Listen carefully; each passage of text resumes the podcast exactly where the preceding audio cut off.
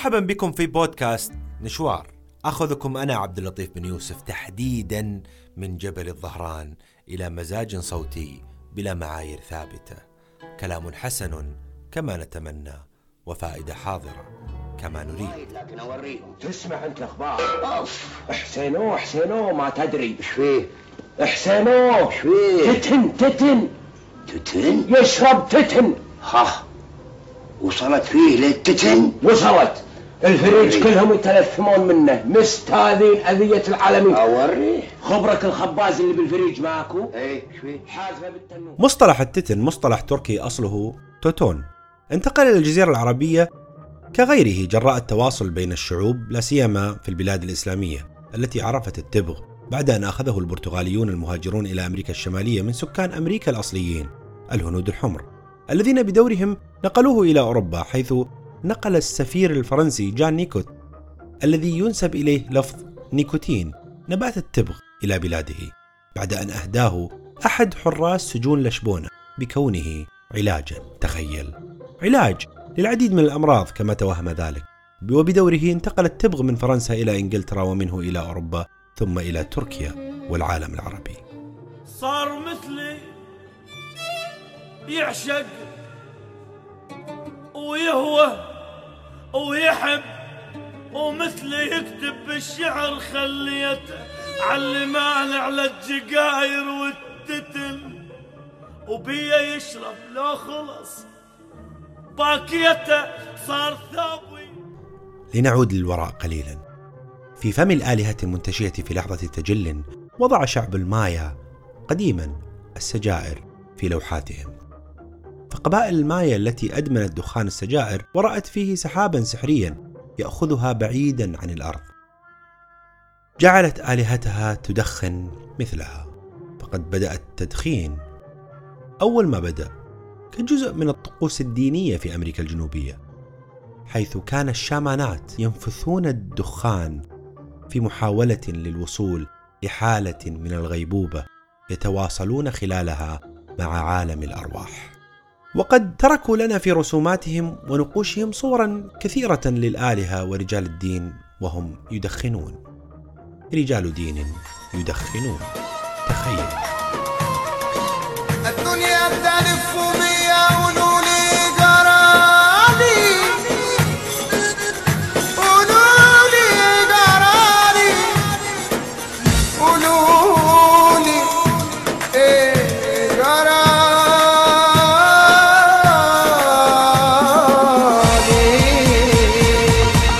أنا شارب سيجارة بني. حاسس ان دماغي بتاكلني.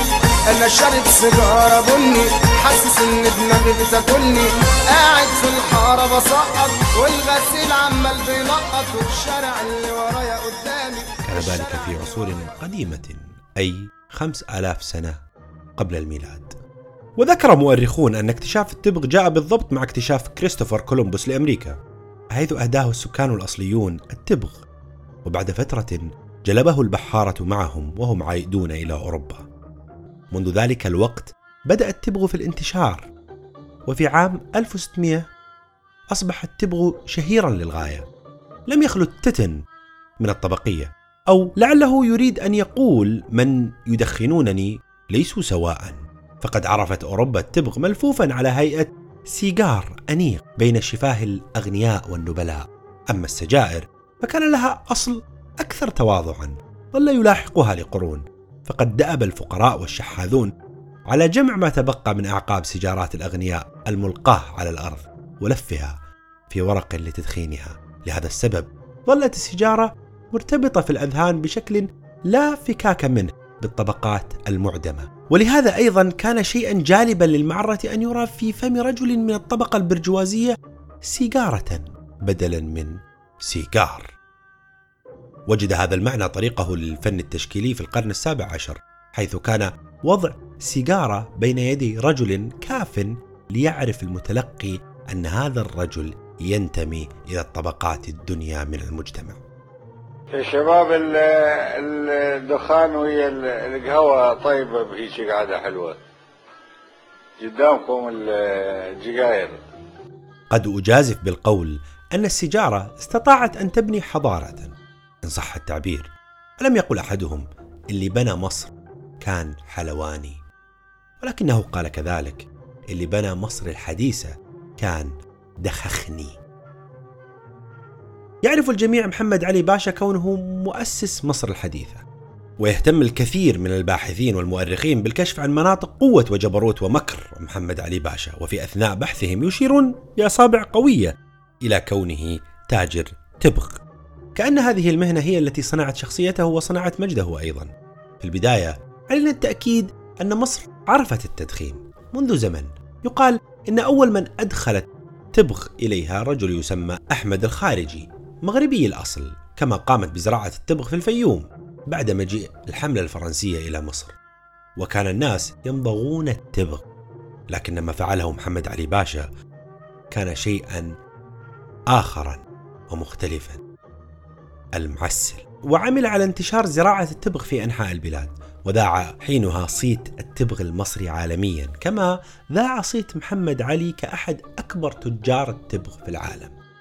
لم يكن محمد علي وحيدا في حبه للدخان وتجارته له بل كان إبراهيم باشا أثناء حملته على الجزيرة العربية قد خصص للتتن خزانا خاصا تتوفر لديه الكمية الكافية من التبغ والمجامر بأعداد كافية. له ولحملته. شرب راحة وهي بين الأصابع ما أفكر زين لين آخذ نسم وأثبتت الروايات والمخطوطات والأبيات الشعرية والقصائد أن ظاهرة التدخين عرفت في الجزيرة العربية منذ أكثر من أربعة قرون. وكان البدو يستخدمون عظام الإبل كغليون يحشونها بالتبغ ويدخنون كما هو التدخين الآن. حتى أن بعض الشعراء يصف حاله مع القهوة وشرب الدخان فيقول لولا شراب العظم يومني يملاه أكويه بالجمرة ويكوي جروحي. وكانت المرأة كثيرا ما تنصح زوجها بضرورة الإقلاع عنه كما حدث مع الشيخ بن هذال وزوجته أو كما قالت إحداهن لزوجها لتشرب التتن المملوح يحرق ثناياك يا الغالي. شنو؟ الحب. الحب. إيه؟ أي حب؟ حب. الحب ما غير اللي هابين فيه من زمان. أي اللي يتزوجون بعدين ويبون يبون يحالوا عيال. والله هم يعني زين أحسن من التدخين. زين ما يضر ما يضر. ما يضر.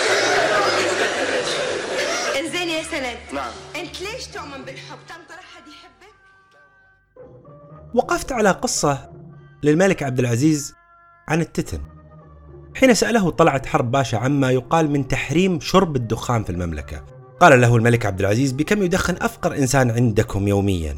فرد طلعت بقرشين فقال الملك عبد العزيز كم عدد الذين يدخنون على أقل تقدير؟ فأجابه خمسة في المئة. قال الملك عبد العزيز كم تخمن عدد سكان بلادنا؟ فقال حوالي خمسة ملايين. رد عليه الملك عبد العزيز إذا لم ننظر إلى ناحية التحليل والتحريم فكم ينفق المدخنون عندنا على هذا القياس؟ قال طلعت فأخذت قلما وعملت الحساب فوجدت أن عدد المدخنين سيكون 250 ألف شخص ينفقون خمسة آلاف جنيه في اليوم. فقال الملك عبد العزيز ما عندنا دخان ولا ورق دخان ولا شيء من آلاته. كله يأتي من الخارج. تريد أن نرسل خمسة آلاف جنيه هدية إلى الخارج كل يوم مقابل ما ننفخه في الهواء؟ قال طلعت. الناس تقول أني أفهم في الاقتصاد ولكن والله لقد كان صاحبكم هذا أعلم مني به. عطني سيجارة كنت ولا ديفيدوف عطني سيجارة كنت ولا ديفيدوف أبشرب الدخان وأنا مطوع. ومن ناحية أخرى يشير حسنين هيكل إلى أن الرئيس حسني مبارك طلب منه أن يقوم بالإملاء على أحد الضباط كل أنواع السيجار الكويس. وحين أخبره هيكل بأن لكل نوع من السيجار مذاقه الخاص قال مبارك معلش مليه كل الأنواع الأبهة. وبالفعل جاء أحد الضباط بورقة وقلم وكتب وراءه ما يمليه عليه. وحينها قال له مبارك ضاحكا يا أخي عاوزين نتعلم العز. بافتراض أن التتن مرادف للعز. تخيل. لكن التتن أصبح أحد أكثر الأشياء التصاقا بالمثقف. في يوم فراقنا الأول شربت أول سيجارة من بعد مدة بدون أعذار وأنا ما أشرب سيجارة من بعد مدة بدون أعذار نجدها في يد محمود درويش وهو يجلس على أريكته في أريحية وينظر إلى عين الكاميرا. فسجائره لا تتركه في صباحات الصحبة والسمر ولا في ليل الشعر الطويل كما تجلس دائما بين شفتي ألبير كامو الذي لم يبالي بدرنه الرئوي وأخذ يدخن طوال حياته بشراهة في صورته الأشهر. نجدها في مكانها المحفوظ تخرج مائلة قليلا من فمه. بينما يلتفت إلينا نصف الالتفاتة وبريق عينيه يحدق فينا عبر كل تلك العقود ونجدها أيضا في يدي نزار قباني المعروقتين. تحرك وتنفعل معه وتشاركه الإيماء والكلام. وككل شيء في دنياه لم يتركها دون أن يخلق منها شعرا ويجعل منها قصيدة. ستضفي عليها جاذبية لا تقاوم. واصل تدخينك يغريني رجل في لحظة تدخيني. ما أشهى تبغك والدنيا تستقبل أول تشريني. وكانت السيجارة جزءا لا يتجزأ من السينما فالمحقق في الأفلام يدخن ورئيس العصابة في تلك الأفلام يدخن كذلك. والفتى الوسيم الذي تتهافت عليه النساء يدخن. ونرى في آن آخر المرأة الجميلة كذلك تدخن. أضفى كل هؤلاء على السيجارة جاذبية لا تقاوم كما لعبت هي أدوارا محورية في الكثير من المشاهد المهمة. ففي أي فيلم رومانسي قديم دائما ما يأتي ذلك المشهد الذي بتنا نحفظه جميعا حيث ينحني البطل وتشعل له الحبيبة سجارته. بل أنها تقول على لسانها أشعل واحدة أخرى. أشعلها من جمر عيوني. ورمادك ضعه على كفي نيرانك ليست تؤذيني. هذا كله بدا ينتهي في عصر ما بعد التدخين. الدخان علة. الدخان مرض. مع إني أنا دخنت من من من من, من المدخنين وايد. شرهين. يعني كنت أدخن ست سبع باكيتات. على ذلك أنا كانت تجيني بعض الساعات آه، ألم في القلب وهذا أخذت آه، دكتور كشف علي وقال اترك التدخين. حطوا لي دعامات وذيلا. فقال الدعامات ترى هذيلا مو أدوات صحية. دعامات معناها تساعد شوية لكن إذا بتظل تدخن دخن ماكو فايدة. النيكوتين يسكرهم. فكنت أفكر أنا دخنت وايد وعادة وسخة. خلق امها ماكو شيء الواحد ما يقدر عليه.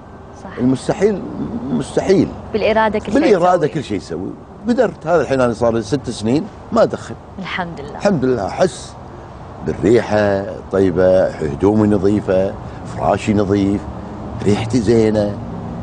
يعني أنصح كل واحد إن الدخان هذا يحاول بقدر المستطاع أن يتركه لانها عادة سيئة جدا.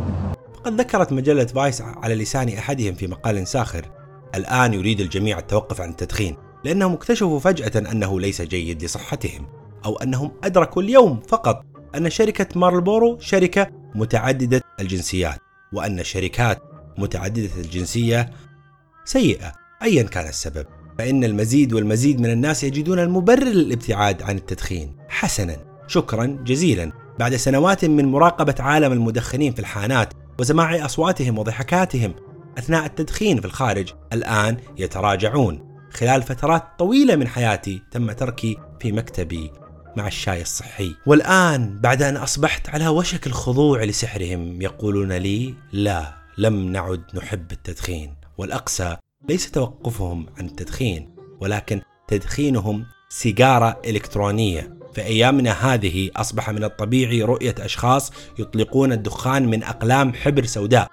هي في الواقع سيجارة إلكترونية. من المفترض أن يكون المستقبل عبارة عن سيارات تطير وملابس براقة وليس الأشخاص الذين يستمعون لموسيقى الجاز وهم يدخنون سيجارة إلكترونية. لدي شعور بأنه تم التخلي عني من قبل فرقة المقاومة الأخيرة. لقد كنتم آخر حصن ضد دكتاتورية الخلود. أيها المدخنون لقد خاب أملي فيكم. كان معكم بودكاست نشوار. وكنت أنا عبد اللطيف بن يوسف. شكرا لاستماعكم.